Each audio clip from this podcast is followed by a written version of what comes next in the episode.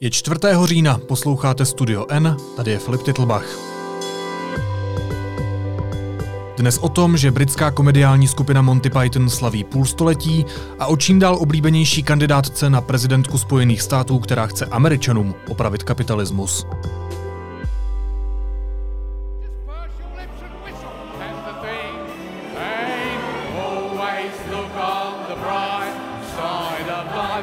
Good. 50 let. Zní to až neskutečně, ale britská komediální skupina Monty Python slaví půlstoletí. Ve studiu je proto se mnou jejich hlavní fanoušek redakce deníku N, Honza Kudláček ze zahraniční redakce. Vítej, ahoj. Dobré odpoledne.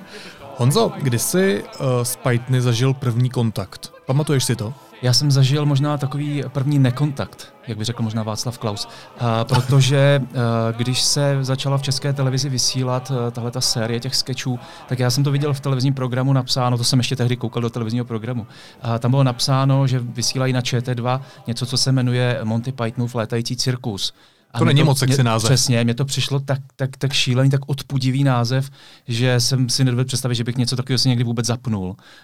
A teprve vlastně po nějaké době, když už možná dávali první reprízu dokonce, tak jsem zahlédnul upoutávky, ukázky z toho a to teprve mě chytlo, to jsem teprve zjistil, že to je úplně něco jiného, než jsem si představoval a začalo mě to bavit a od té doby prostě jsem začal se dívat a jsem fanouškem.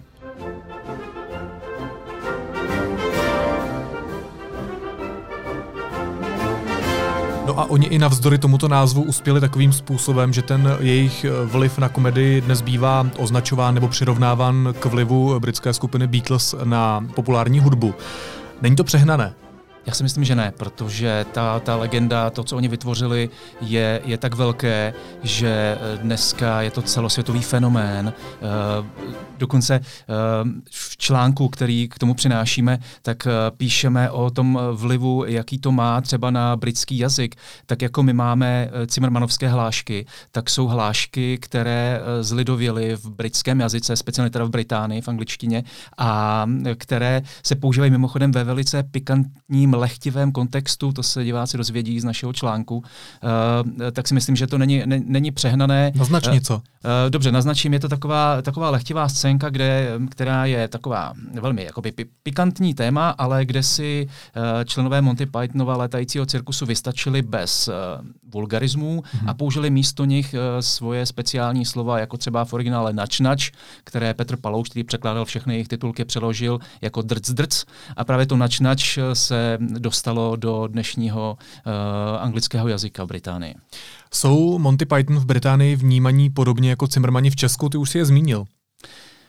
Já si myslím, že jsou, ačkoliv zase to měřítko je trošičku jiné. Ta Británie je jednak mnohem větší, jednak Británie, pokud je o showbusiness, kulturu, tak vlastně má mnohem širší záběr, mnohem větší dopad. Když jsem mluvil o Beatles, tak oni jsou prostě úplně někde jinde. Pokud je i o ten humor, ten mají taky mimochodem mnohem větší základnu. Filmy, tu kulturu vůbec a tak dále. Takže myslím si, že to měřítko je úplně jiné, ale ten jejich význam, dopad téhleté skupiny je podle mě nepopiratelný. Říkal jsi, že připravuješ text a taky jsi zmínil jméno Petr Palouš. Nakolik je to zásadní postava pro to české publikum? Já jsem se na ten rozhovor, který jsem s ním vedl, hrozně těšil, protože pro mě jako pro fanouška to bylo setkání, jako kdybych se pomalu setkal s někým z té originální skupiny. Já tam vysvětluji, že on samozřejmě není a nebyl jejich členem, ale v tom českém prostředí má takový specifický vliv na diváky i na čtenáře, protože ty věci vycházely i knižně, že on tomu dodal vlastně ten český rozměr. Monty Pythonův létající cirkus nikdy nebyl dabován. Tam je jediná výjimka, jeden jejich film, Smysl života, ten byl nadabován, mimochodem třeba Oldřichem Kaiserem, čili jako velkými jmény, ale bylo to až ve chvíli, kdy vlastně všichni už znali prostě ty originální scénky a tak dále v té angličtině a působilo to docela bizarně. Prostě ta série těch skečů vznikla s originálním zvukem, což je podle mě skvělé, protože tam je ta originální atmosféra a přesně to, co tam ty tvůrci chtějí mít, tak to tam je. A pro toho, kdo by třeba nerozuměl dobře anglicky, tak jsou ty titulky. A Takhle si na to fanoušci zvykli a dneska, když prostě někde potom vidím DVDčko některého z jejich filmů, které je nadabované, tak to působí naprosto pro mě úplně příšerně. No a ten Petr Palouš tomu dodal vlastně novou složku a nový vklad osobní a stal se jakoby tím dalším hráčem, protože on vlastně, a tím se zase zabýváme v tom článku deníku N, on vlastně musel často ne překládat, ale převádět. A vymýšlet. Přesně tak, ten, kdo zná třeba Pan Kaplan má stále třídu rád, což je knížka od Antonína Přidala. Antonín Přidal byl skvělý spisovatel a překladatel, tak ví, že on vlastně musel v podstatě převádět, vytvářet vlastně úplně novou knihu, vymýšlet vlastně ten děj často a něco podobného se dělo i tady. Ty britské skeče musí být strašně složité vymyslet. Já si pamatuju jeden rozhovor Zdeňka Svěráka, který říkal, že i Cimrmani byli vlastně přeloženi do jiných jazyků a že všechny vtipy prostě nebo veškerý humor přeložit nelze, protože ten kontext je jiný. To je pravda, ale to už je na posouzení asi každého, protože, a tady zase podle mě strašně pomáhá to, že my to slyšíme v tom originále, že to nebylo dabováno, že slyšíme ten originál, k tomu máme ty české titulky, máme vlastně ten dvojí dojem, který si můžeme udělat, tak znamená, že ty můžeš i slyšet to, jak to vlastně oni vytvořili a vymysleli v originále, porovnat to s těmi titulky, prostě udělá si z toho vlastní dojem, kdyby tam byl ten dubbing, tak se už to už posune třeba někam jinam, ale tady ty titulky pomáhají. Takovým zásadním skečem, a já nejsem tak velký fanoušek Monty Pythonu jako ty, ale který se otiskl do popkultury i do dneška, i do Česka, je ministerstvo švihlé chůze. Now the Japanese have a man who can bend his leg back over his head and back again with every single step, while the Israelis have here's the coffee.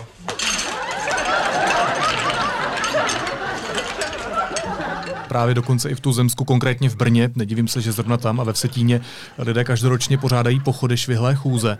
Jaké další momenty podle tebe mají stopu i v tom dnešním světě? Podle mě je to třeba jeden z jejich filmů. Oni udělali společně 3 velké filmy. Ten jeden, asi nejznámější, nejslavnější, to je Monty Pythonův Život Briana. To je vlastně parodie na filmy o Ježíšovi. Je to, tam se možná úplně nejvíc projevuje to, co samozřejmě už bylo ve všech těch jejich skečích a to, o čem mluví i Petr Palouš v tom našem článku, protože on se vlastně za ty roky stal velikým odborníkem na Monty Pythona. Tam se projevuje ta jejich totální svoboda humoru. To, že oni neznali žádné hranice. Přitom ten humor je chytrý ve skutečnosti. On kolikrát třeba i vypadá hloupě na první pohled, ale když potom člověk přemýšlí, tak zjistí, že ten humor je chytrý. Oni to byli všechno vzdělaní lidé, chytří, nebo jsou vlastně, až na jednoho všichni žijí. Strašně vzdělaní lidé, univerzitně vzdělaní lidé, takže ten humor je velice chytrý. A přesto oni dokázali nemít žádné bariéry. Prostě byli schopni si dělat srandu úplně ze všeho. Oni si dělají srandu i z toho, že jeden z jejich kolegů, Graham Chapman, zemřel už v roce 89 a oni jsou si schopni dělat i z tého smrti legraci. Oni třeba přijdou na pódium, protože vystupují občas i živě a oni řeknou, my jsme tady všichni, protože přinesou sebou urnu, postaví na stůl, tady Graham Chapman a teďka jako se tam jako s ním baví prostě a tak dále. A během téhleté scénky, jak oni se rozvášní, tak oni někdo z nich kopne do té urny a tam rozsype se popel, který v ní je, prostě na to pódium. Všichni úplně zmrznou v tom publiku, protože všem přijede samozřejmě mráz po zádech, ale oni to prostě otočí humor a řeknou, to nevadí, to uklidíme, a teďka doběhnou pro nějaké smetáky a takový ten ruční vysavač a tam to prostě vyluxu uklidějí, prostě ty diváci jsou úplně pav z toho. Samozřejmě ten popel samozřejmě nebyl pravý a tak dále. Čili tím chci říct, že tam oni neznají prostě žádné limity. A to je, myslím, jejich velikánský přínos. No a kde jinde se to mohlo, aspoň teda v západním křesťanském světě, projevit víc, než ve filmu, který vlastně si utahuje z legendy Ježíše a který se tady, jak jsem říkal, jmenuje Monty Pythonův Život Briana. A než v Británii a v prostředí suchého humoru. Honzo, jaký je tvůj oblíbený sketch? Ne, to nemůžu říct, protože já mám všechny oblíbené skeče a prostě, to prostě nejde. Já se synem, náš syn se dívá na Simpsonovi, já se s ním na to dívám a strašně se tomu směju ještě víc než on a přijde mi to naprosto geniální, protože to je for za forem a já si vždycky říkám, tohle to je super, tohle si musím zapamatovat, tohle budu vyprávět. Jenže za chvíli to přeběhne další for a já si už nepamatuju, co bylo na začátku, protože to je strašně moc, je to nabitý geniálními vtipy. To samé Monty Pythoni, to je prostě pro mě legendární scénka za scénkou, nedá se vyzvihnout jedna, všechny jsou skvělý. Já tě, Honzo, na závěr nechci zklamat, ale vypadá to, že u nás v redakci deníku N nejseš jediným takovým velkým fanouškem Monty Pythonu. minimálně v patách, ti je naše kolegyně Lenka Vrtěšková, ne z Chlebová, a tady jsou její oblíbené scény a skeče. Ten papoušek není mrtvý, on si jen tak hoví. Scénka ministerstvo švihlé chůze, zcela jistě. Pak miluju scénu a vůbec celý ten film Život Briana, to je pro mě naprosto, myslím, jeden z mé desítky top ever. A tam třeba úplně zbožňuju, když jdou na ukřižování a teď tam stojí Michael Palin a oni si tam chodí, ty lidi, včetně teda Ježíše Briana, si jdou pro ten kříž a on tak vždycky tam přistoupí, každej ten člověk a ten Michael Palin říká Crucifixion, good. Out of the door, line on the left, one cross each. Crucifixion, ukřižování, no, to si přeložíte sami. A takže Monty Pythoni jsou pro mě jako hrozně zásadní, asi ne tak, jak Cimrmani, to ne, protože odkojená jima nejsem, jak Cimrmanama, ale zhruba tak od 14 let si pamatuju, že jsem vždycky, když to bylo na té dvojce, tak jsem to lovila tehdy, když to jelo poprvé tady. A vlastně pro mě, pamatuju si, že pro mě bylo strašně překvapující, to jsem si dozvěděla až časem, jak je to starý. Protože já jsem to sledovala začátkem 90. let, nebo někdy v roce 93-4, tak nějak, když to jelo poprvé. A až vlastně zpětně jsem se dozvěděla, že už to je třeba 30 let starý, tak to pro mě byl úplně šok. Takže stejně tak, když mi Honza Kudláček dneska řekl, že je to 50 let od první scénky, tak jsem najednou zestárla zase o dalších, já nevím, 20 let nebo...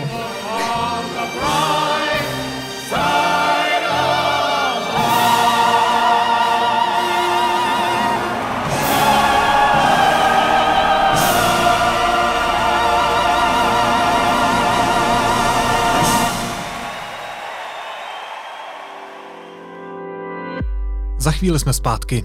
Neomezená data hýbou Českem. Proto O2 přináší nové tarify Neo s neomezenými daty pro nekonečné sledování videí, nepřetržitý poslech hudby i podcastů. Chytrá síť O2. Teď si poslechněte zprávy, které by vás dneska neměly minout. Hongkongská vláda vyhlásila zákaz obličejových masek na demonstracích. Chce tak ukončit měsíce se táhnoucí protesty. Celkový počet divokých zvířat ve Velké Británii se za posledních 50 let snížil o 60%, upozorňuje na to tamní zpráva o stavu přírody. Ztráty navíc navzdory snahám ochranářů nepolevují. A David Rath v rozhovoru pro Právo řekl, že je připravený nastoupit do vězení. Tvrdí ale, že nemá jak zaplatit 10-milionový trest, který mu uložil soud. V případě nezaplacení stráví ve vězení o 2,5 roku déle. Adeptka na nominaci Demokratické strany na prezidentku Spojených států Elizabeth Warrenová se v průzkumech volebních preferencí dotahuje na dosavadního favorita Joe Bidena. Chce Američanům opravit kapitalismus, píše ve svém textu Karel Ščeblikin ze zahraniční redakce deníku N. Vítej ve studiu, ahoj. Ahoj. I understand that Donald Trump and his supporters are getting really nervous. And they have a good reason. Její první kontakt s politikou přišel v 90. letech, kdy byla poradkyní výboru, který měl kontrolovat reformu osobních bankrotů. Well, that was a scene in Carson City, Nevada last night when a Trump supporter interrupted Massachusetts Senator Elizabeth Warren's campaign rally. Jak ona na veřejnosti vystupuje? Jak bys jí popsal? Ona vždy zdůrazňuje ve svých projevech, že chce pro americkou společnost strukturální změnu. Říká, je jedním z těch kandidátů, kteří si myslí, že nestačí jenom porazit Donalda Trumpa a vrátit Spojené státy před jeho vládu. Mluví o tom, že je třeba provést změny, rozsáhlé změny v hospodářství.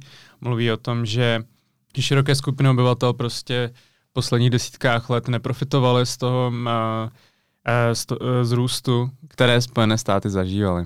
Pojďme se teď popsat jednu situaci. 4 hodiny tak dlouho trvalo, než se s Elizabeth Warrenovou vyfotili všichni zájemci po jejím setkání s voliči v září ve Washingtonově parku v New Yorku. Kandidátka totiž slíbila, že kdo si ve frontě počká, tak ten fotku určitě dostane. Úplně každý. A na to setkání dorazilo asi 20 000 lidí. Mě by zajímalo, jestli je tenhle moment nějak klíčový, jestli stoupá hvězda Elizabeth Warrenové. Tak podle samotných selfies to samozřejmě nejde měřit, nicméně, když ji třeba srovnáte s kandidátem, který momentálně je největším favoritem, tedy bývalým viceprezidentem Joe Bidenem, tak Elizabeth Warrenová je schopná vzbudit daleko větší nadšení a mezi voliči, zatímco Bidenovou devízou je, že on je tedy ten zkušený politik, který je tedy volitelný a nikomu moc nevadí, tak ona doopravdy vzbuzuje nějaké pozitivní emoce. Co se týče těch front na selfie, tak samozřejmě Ona popisovala, jak jí trvalo nějakou dobu přesvědčit své poradce, protože oni to nechtěli, protože právě věděli, že to bude jako organizační chaos a tak dál. Potom to ale začali dělat, ty fronty potom byly v Los Angeles a v dalších městech a samozřejmě to není jenom nějaké nezištné setkávání se s jimi voliči, ale je zatím i promyšlený marketing, kdy potom tyto selfie se dostávají, se šíří po sociální sítí, tam sbírají komentáře, lajky a dělají vlastně zadarmo zásah a reklamu její kampaně. To její jméno minimálně v českých médiích nejde tolik slyšet. Proto by mě zajímalo, jestli ohrožuje Elizabeth Warren nějak výrazně ostatní kandidáty v té demokratické straně. Ona je považovaná za levicovou kandidátku, takže částečně samozřejmě ohrožuje Bernieho Sanderse, se kterým se částečně jejich voličské skupiny překrývají. A potom samozřejmě může ohrozit i Joe Bidena, kromě toho, že rostou její čísla, řekněme v tom celonárodním měření, tak několika měřeních vlastně předstihla i Joe Bidena v Iově, to znamená v tom prvním státu, ve kterém se budou konat primárky demokratické.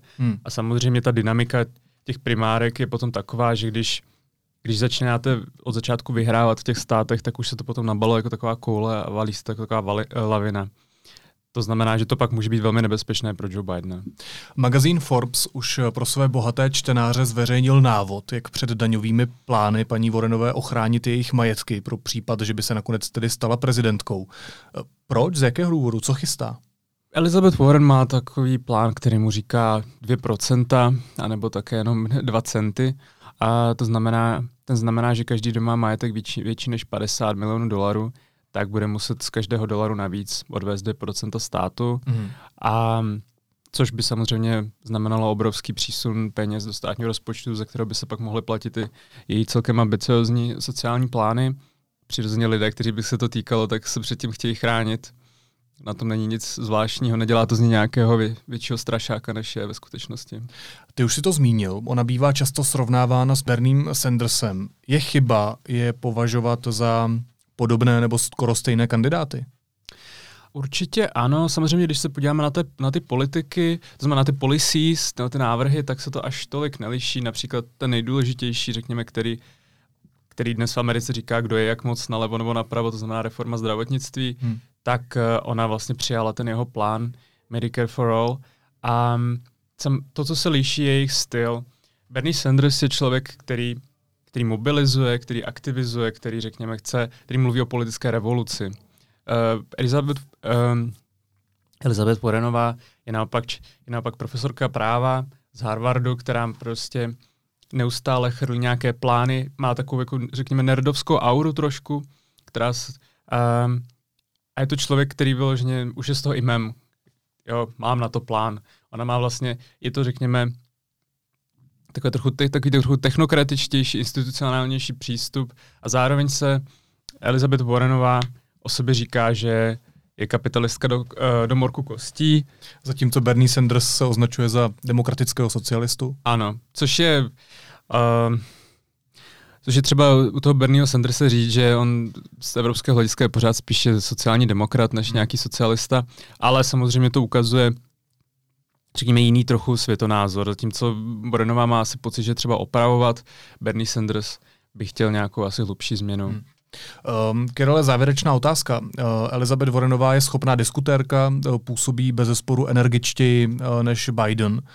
Jak velkou má šanci stát se příští americkou prezidentkou? To se teďka nedá předjímat. V takových těch průzkumech, kde zkoumají tu volitelnost demokratických kandidátů versus Trumpa, tak myslím, že Trumpa několikrát porazila. To se všechno ještě uvidí. Minimálně proti Hillary Clintonové má tu výhodu, že není tak nenáviděná. Říká Karel Ščeblikin ze zahraniční redakce Deníku N. Díky moc. Díky. A na závěr ještě jízlivá poznámka. David Rath tvrdí, že nemá dostatek peněz na zaplacení 10milionového trestu, který mu uložil soud. Nemáte nikdo ve sklepě náhodou nějakou archivní lahvinku? Naslyšenou v pondělí.